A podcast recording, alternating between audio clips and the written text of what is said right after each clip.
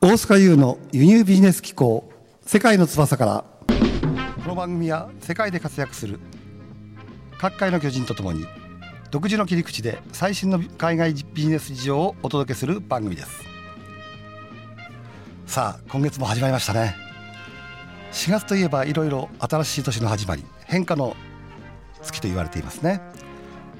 私どものですね株式会社インポートプレナーもですね実は4月から10期目に入るんですね。ありがたいことです。国税局のね統計によればなんとですね10年後の会社生存率って6.3%って言われてるんですね。ちなみにね設立5年では14.8%そしてなんと20年後にはですね0.4%ということはですね会社は20年でダメになってしまう。ということの裏返しでもあるんですね。我々インポートプレーナーもですね10年20年継続できるそんな会社でありたいなとこんなことを思っています。さあ今日もですね素敵なゲストにお越しいただいています。ウィザラス投資工学研究所の代表でありウェブアカデミー豊かになれる投資スタイルを運営する鬼崎博さんです。鬼崎さんよろしくお願いします。よろしくお願いします。はい。さてなぜですね今日は鬼崎さんに来ていただいたかというと鬼崎さんはですね世界最大のファンド会社でファンドマネージャーとしてねなんとですねこれ2兆円の運用をしていたっていう実績をねお持ちなんですよね。2兆円ですよ。そしてですねちょっと聞きながらねこれから掘り下げていきたいんですけど ETF という世界でね200兆規模のある上場投資を日本にね初めて輸入をされて日本人投資家が投資できるようにされたという方なんですね。新しいものを輸入する我々の場合物を輸入してくるってことなんですけどそれがノウハウであったり仕組みであったりこれも一つの輸入ビジネスなんですね。今日はですねそういったところに注目してそれによってね何が変わったのか鬼崎さんに聞いていきたいと思うんですね。2兆円ってすごくないですか？さてじゃあ鬼崎さん早速いきたいんですけど、はい、このリスナーの方にはね非常に投資っていうと、まあ、ハードルが高いとかよくわからないっていう声も多いと思うんですね。まずこのファンドマネージャーをされてたっていうことなんですけどこのファンドというその概念といいますかねこれって何なんですかね？教えてください。はい。えっ、とファンドというのはえっと、資産運用の一つの形態です。ももともとヨーロッパの、えー、資産家の資産運用のために生まれたものです。ええ、でアメリカではヨーロッパの資産家がアメリカに移住して始まって、うん、ボストンで栄えたというところが始まりになります。うん、でよく皆さんが聞かれる、まあ、ファンドの一つの形態として投資信託というのがあります。うん、す。ね、はい、でこの投資信託というのは資産家のためというよりは一般的な人が買えるようにあの作り変えたものになります。うん。そうするともともとはその運用自体がそのお金持ちのためにあったものを、はい、その一般の人向けに変えたものが投資信託っていう認識で、ね、あなるほどですね。はい、はいはいはい。わかりました。じゃあそのファンドマネージャーっていうのはね、はい、えー、どういったことをされる仕事になりますか？ね。はい。えー、これはまあお客様から預かった資金を、うん。まあ、ある目的を持って例えばこの株式に投資をしますとか、うん、あのこの株式の、えー、成長に合わせて、えー、資産が増えていくようなことを目的として、こういう形で運用しますということをお客さんにお伝えして、でその資金管理とあと実際の投資活動を行う、これがファンドマネージャーの仕事になります。なるほど、はい、ということは、えー、っとそれは法人の中でご自分のその業務としてやるってことですよね。そうですね。基本これ個人でやる人もいるんですかね、ファンドマネージャーって。どどうなんですかね、えー、基本的には組織組織の中に、はい、所属していて。そうですね。金額が大きくなりますので ね、やはり個人でやるのはなかなか難しいかなと。そうですよね、はい、背負いきれないですよね、個人で、そうですね。かった場合ですね、はい。まあ、個人でやる場合は個人投資家といってファンドではなくて自分自分から投資をするという形かと思います。はい、なるほど。わかりました。大体リスナーの方も分かりましたですかね？要するにそのファンドっていうのはじゃあ、えー、その商品でありその仕組みという形での認識でいいんですかね。そうですね。基本的にはあの投資で利益を得たいわけですので、うん。例えば株式市場が成長して価格が上がっていく、うん。その時にそれを投資をしなければ利益にならないですがそれに投資をすることによってその成長をお客さんが享受することができるなるほどということですね。はい、なるほど。わかりました。それではですね冒頭に話したね ETF というのをはい。日本に初めて持ち込んだっていうことなんですけど、はい。この ETF ってなかなか一般に馴染みがないような気がするんですけど、はい。これにちょっと説明してもらえますか？はい、ETF というのは、ええ。先ほどご説明した投資信託が上場されたあの Exchange Traded Fund の頭文字を取って ETF と呼ばれています。えはい、で、えっと、特徴はいくつかあるんですけれどもあの、まあ、価格が安いですとかあのいくつかあるんですが、まあえっと、メリットとしては株式と投資信託のいいとこ取りみたいなえことができる。はい。株式と投資信託のいいとこ取りをしてるはい、あとはもう一つと大きな特徴としては値段が下がった時でもええ。利益にすることができるというのも特徴の一つです。それは面白いですね、はい、なかなか、まあ、一般的な考え方で言うとね、その株でもそうだと思うんですけどこう上がるってことを前提にみんな買おうとするじゃないですか、はい、下がった時に利益を取る下がるってことは損するっていうようなイメージがなんとなくあるんですけどね、はい。その下がった時まで利益を取るっていうのはどどういう仕組みになってるんですかね？まああのー例えば100円が110円になったらうん。10円利益になりうますと、ん、で100円が90円になったら10円損しますということなんですけれども、はい。はいこれを売る、まあ、買って売る。100円で買って100円110円で売る。うん、この順序を逆にするわけですね。110円で売っておいて110円で売っておいて100円で買い戻す、買い戻す。はい、これによって10円利益にすることができるわけです。ああ順番が逆になった順番が逆になるわけです。なるほどはい、なるほど。でこういうことがええ一般的な投資信託ではできないんですが、ええ ETF ではそういったところも利益にすることができてなるほど。昨今、えっと、日本の、まあ、企業の中で業績が落ちて、まあ、株価が下がるようなあの銘柄もあるんですが、うん。そういった動きを捉えることもできるのがなるほど特徴の一つかと思います。なんかこう話をお伺いした感じではね、はい、なんか個人というよりは、まあ、き機関投資家と呼ばれるようなね、はい。大きな組織を相手に、えー、鬼崎さんはされてきたっていうようなイメージですけどそれで OK なんですか、そうですね、ええ。あのーまあ、機関投資家と呼ばれる方を相手にしたり、ええ。あとは企業の、えー資金であったり、うん。まあ、金融機関のお金であったり、うん。大きな資金でした。うん。であと実際あの ETF を買われているうん。お客さんで、今一番大きいのはですね、えあのまあ、日銀なんですね。えおお日銀、はい。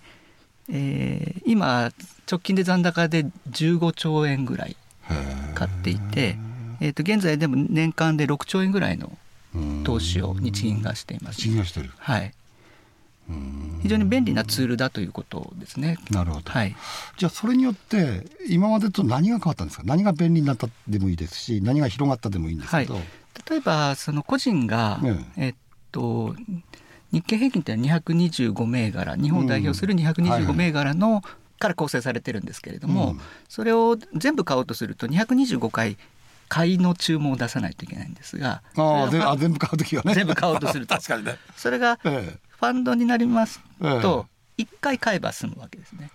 ということはその225銘柄が最初から組み込まれてる組み込まれて非常に効率がいいということですね。なるほどですね、あそれによって今度は一般の人も買いやすくなそうですね。機関。投資からかから一般の人も参入できるようになったっていうそうね。いう認識ですかね、はい。なるほどそれはじゃあ逆に今までなかったってことなんですか日本に？そうですね。あとは、えっと、もう一つの特徴は、その、それを小さい単位でもできるようになった。例えば、225銘柄を全部買うのに、例えば1億円かかっていたところが、うん個人がそれがパッケージになってますと、1万円から投資ができる。なるほど少額から投資ができる。これも一つの特徴です。なるほど、はい。うーんそうするとその投資に対するねそのお裾野が広がったっていうことで現実的に増えてるんですかね日本ではそういう投資をする人人間っていうか人たちって。そうですね。これは、これまでというのは、あの、まあ、資産運用をあまりしなくても、うん。いい時代だったんですね。うん。まあ、例えば企業が成長しているので、うん。まあ勤めてれば一生安泰、まあうん。あの終身雇用というのがあったり、あるいは日本の金利というのが、うん。えー今よりも高いうん。7%とか、ありましたね。7%はい。はい。7%ぐらいありますと10年ぐらいあの預金に預けてきますと複利で回る複利で計算しますと大体倍ぐらいになる。ねなってましたね。確かに。えーそれがもう一方で足元は、えーまあ企業の成長も落ちてますし、あうん。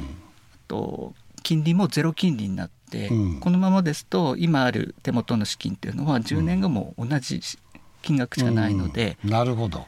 相対的に目減りしてしまうとういうこと、ん。そうすると資産運用のニーズが増えていてそういった気づきがある人はどんどん今あの新しい行動を取り始めて、なるほどね、はい。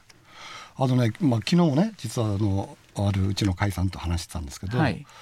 我々の頃ってこう借入をするのにね結構いろいろ必要だったんですよはい例えば担保だったりね、はいしかも高金利 7%8% だったんですけど、はい今ね例えば29歳30歳のね金融家がね、優勝申し込んだら 満額ねしかも 1. 点何パーセントって金利らしいですよね。そうですねもうまるっきりタダですよね そうですねこういう状況ってねこれは本当びっくりしますよね。はいはい。はい。じゃあですね。じゃあ実際ね、こういった、うーん、い今までの流れの話だとね、なんかこう、おその投資はしたいんだけど、なんかこうハードルが高そうだなっていうことをね、思ってる人もいると思うんですけど、はい。まあ、鬼崎さんそのものはその機関投資家向けにやってきたんですけど、はい。現実的にはそういう方っていうのは少ないわけですよね。そうですね。あのーまえー法人の方をお客さんにしてやそうですよね。そうすると、まあリスナーの中にはね、なんだちょっとこう今日はハードル高いんじゃないかっていうようなね、はい。ことを思ってる方がいると思うんですけども、はい。その辺は今後ね、はい。っていうかこの我々の関係の仕方というか、はい。このリスナーがそういったことをやっていくにあたってね、どういうなんなんですかねスキームというか、はい。そういったことをもお伺いしたいんですけど、はい。それはそういうのはあるんですよね？はい。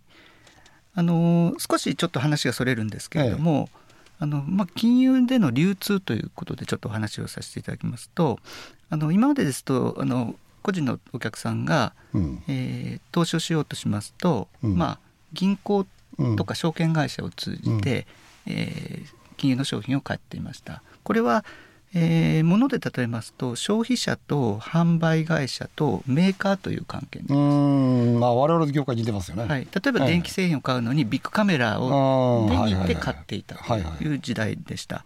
それが、えー銀行を通じて買っていたという関係がありました。で、えー例えば先ほど出てきました ETF というのは直接そのメーカーの商品をお客さんが買えるという仕組みになっていくというものの手段の一つにななります。るほどね。はい、わかりました。ということは、えー一般のね、はい我々もお直接メーカーから買える時代が来たっていうことですね。そうですねわかりました。じゃあ後半はですね、はいそれをぐっと掘り下げて聞いていきたいと思うんですけど、はいここでね、あの鬼崎さんの方からリクエストをいただいてますんで、ご紹介方々お願いします。はい、えっと、私が最初に海外の文化に触れたのは音楽でした。で、は 80s ですとかユーロビート、まあ、MTV というのもありました。うん。でその時のまあ特徴的なあの曲として「You Spin Me Around」えっと「Dead Alive」をお願いしたいと思います。さあでは後半いきたいと思うんですけど、はい。まずですね鬼崎さんがね、はい。こう提唱されているっていうかからよく聞く言葉にねはい、豊かになれる投資スタイルっていう言葉あるじゃないですか。はい、でこれですごく面白いなと思うんですけども、はい。要するに人間らしくね豊かにやっぱりこう快適に生活したいって誰しもが思うことじゃないですか。はい、それをそういう中のくくりの中でこの投資があるんだっていうことをね、はい。お伺いしてあこれってね我々のこうやっている輸入ビジネスこれによって自分の生活を豊かにしていく。はい、それとすごく相通ずるものがあってね、はい。共感をしてるんですけど、はい。この豊かになれる投資スタイルこれについてねちょっとお教えていただけませんかね。はい。はい、今あの私の会社でウェブアカデミーというあのネット上で学習できるサイトというのをうん運営しています。うんでそこでは、えっと、まず、まあ、投資スタイルと言ってますので投資のことは基本的なところを学べるようにしています。でえーでそれ以外にもあの実際の投資だけではなくて最近ですと,、えーと仮想通貨のことですとかはい。あるいは今話題の AI AI AI を使ってうん。どんな投資ができるのか、うん。あるいはその AI の投資に個人がどういうふうに関わっていけるのか、うん。うん。そういったところは知っておいた方がうん。絶対にいいということでいあの内容に入れています。なるほでそれ以外には、えーもっと幅広くファイナンシャルプランナー税金のことですとか、あの社会保障のことですとか、うんあとは海外不動産のことですとか、うん。それぞれのタイミングニーズに合ったものをあの内容として入れてどいます。うん。でプラスアルファやはりその投資だけではなくて、えー、とそれを通じてやはり、えーより、まあ、収入というかうん。安定させていくためには、はいやはり投資だけではなくてビジネスのスキルまあ当も然そうですね。必要かなとええ思います。で私の経験、まあ、外資系で20年勤めたですとか、まあ、海外に少し行ったりする経験の中で、まあ、必要だと思われるビジネススキルというのもちょっとまとめて、うん。えっと、掲載しています。なるほど。はい、あじゃあこれウェブサイトの中にそういったもノウハウがいろいろ入ってるそうですね。とはい。いうことですね。はい。なるほど。わかりました。でそのここのアカデミーには、はい。今現在どういった方がこう参加されてるっていうことになってるんですか？そうですね。あのーまあまあ最初は投資に興味がある方なんですが、うん実は投資をしたことがないという方も世の中にはたくさんいらっしゃいます。でその方々がうんいかに投資に入ればいいのか、うんそこをあの一つの切り口として入れています。あの一般的には投資と言いますとなんか経済の勉強しないといけないですとか、その財務分析をできないといけないですとか、皆さんハードルを高めているんですね。そうですね、はい。やっぱ分からない世界ですよね、はい。でも実際投資というのは、ええ。投資で利益を得るということというのは、うん。難しいことを知ることではなくて、うん。ね、価格が上がるか下がるかを当てればいいんですね。でそれがそれがおじさん難しいんじゃないですか。はい。え例えばですけど、ええ最近の例ですと、ええ。トランプ大統領うんがはいはい。就任しました、ええ。これは経済にとってええ。プラスなのかマイナスなのか。それはアメリカっていうアメリカ。アメリカの経済にとってプラスなのかマイナスなのか、でトランプ政権で、えーとうん。提唱しているのは減税策。これはアメリカの経済にとってはプラスでありました。うん、あそうですね。それによって株価は上がりました。なるほどその関係が分かっていればいいわけですね。なるほど、例えば、えー、と昨年ですとイギリスが、うん、えー EU を離脱しました。あれは衝撃的でしたね、はではこれは経済にとってはプラスなのかマイナスなのか、うん、マイナスですよね。マイナスですね。こういうふうに聞くと皆さん分かるわけです、うん、うんなるほでどそれの連続なんですね。連続ですね。それを、あのうまく当てていけば投資というのは儲かるわけで、うん。利益になるわけでその経済のことをメカニズムを詳しく知る必要は実はなかったり 企業の中身の分析財務手法を全部読めなければなっちゃいますからねあれ。そこから始めればいいんです、なるほどね。でそれが確率的に2分の1以上の確率で当たってくると、うん。投資というのは利益になっていくわけ、なるほど。はい、なるほど。まあ極論すれば8勝7敗9勝8敗でいいってことですね。そうです。極論すればね。あの全く当てずっぽでやってもうん50%なん50%です、ですね。ですからそれをちょっと55%ぐらいにうん。うん。できるようになれれば、実は投資は利益になるんです。なるほど。難しく考えすぎなんですね皆さん。多少負けてもいいと。その分勝てばいいってそうなんですそうねなんです。なるほど。じゃあね今おっしゃったように、はい。その例えばその経済的なニュースにね、はい。着目するってことなんですけど、はい。まあ、今のは例えば EU のねあイギリスの EU 離脱これはもう大きなニュースだから分かりますよね、はい。でトランプの大統領就これもいいですよ、はい。あとは例えばですね、はい。あとはどういう例えばそのニュースに着目すればいいんですかね？もう一つか二つくらいなんか例ないですかね？例えばうん。直近で、うん。えーあったのはいえっとまあやっぱりそのアメリカうん。のうん。経済が良くなったら、うん。日本経済にはどういうふうに影響があるのか、アメリカ経済が良くなると日本経済は良くなるってよよく言われますけどね、はい、例えばこれはうんトヨタという自動車のメーカーがありますけれども、トヨタの、えー、7割は海外からの売り上げなんですね。そうですよね。もう全部は向こうで作ってますよね。ほとんど。主に北米、えーまあ、アメリカ人が買っています。なるほどそうするとアメリカの経済が良くなればトヨタの車が売れて日本の経済が良くなるうーんなるほど。そういう関連になります。ですのでアメリカの経済があの良くなるっていうことは日本の経済にとっても良くなるというのがそういう関連、ね。その関連が分かっていますとそのアメリカの例えば、えーと雇用関係が改善すると日本の株価にとってはプラスになるなるほど。そういったこともあじゃあそれちょっと裏側から見るとね、る。はい。日本の企業とか、まあ、政府も含めてでしょうけど、はい、投資先はアメリカが一番多いってことなんですか？そうですね。やっぱり世界の資金はアメリカに、あの集中してますので、えー、とそこの流れそこを中心に考えていくとあの分かりやすくなります。うんそれでみんなこうアメリカの動向をはい皆さん注意深く見てるってことですね。ですねはいわかりました。そういうことだったんですね。はい別にアメリカが強いとか弱いとかそういう話じゃなくて、はいそこにみんな関係してるってことですね。してるということですねはいそうでしたか。わかりました。なるほどね。そういうところを皆さん参考にしてください。これは素晴らしい情報だと思いますよ。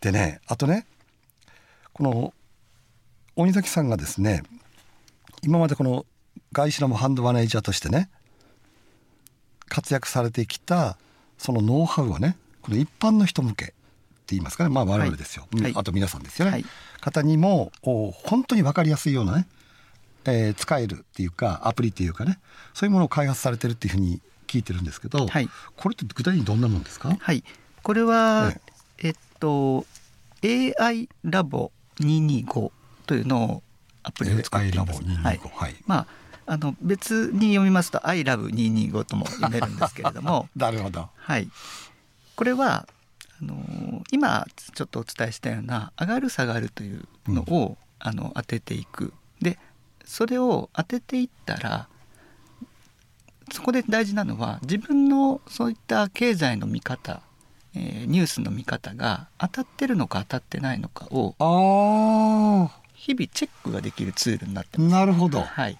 でそのあのそれに基づいて予想していってなるほど。日々予想していったらはい。もし実際投資をしていたらいくらになってるかっていうのを自動的に計算する機械あのアプリを作りました。なるほど。じゃあ自分のはい。こうき切り取ったね、はい。そのニュースをもとに判断したのが、はい、そのその切り方自体も当たってたのかどうかも見れるってことですね。々チェックができるということそれは面白いですね、でそのなぜなぜそれがあの上がったのあかあはいはいは下がったのかといったニュースもそのそこにつけていますので。いなるほど。学習できるツールという形。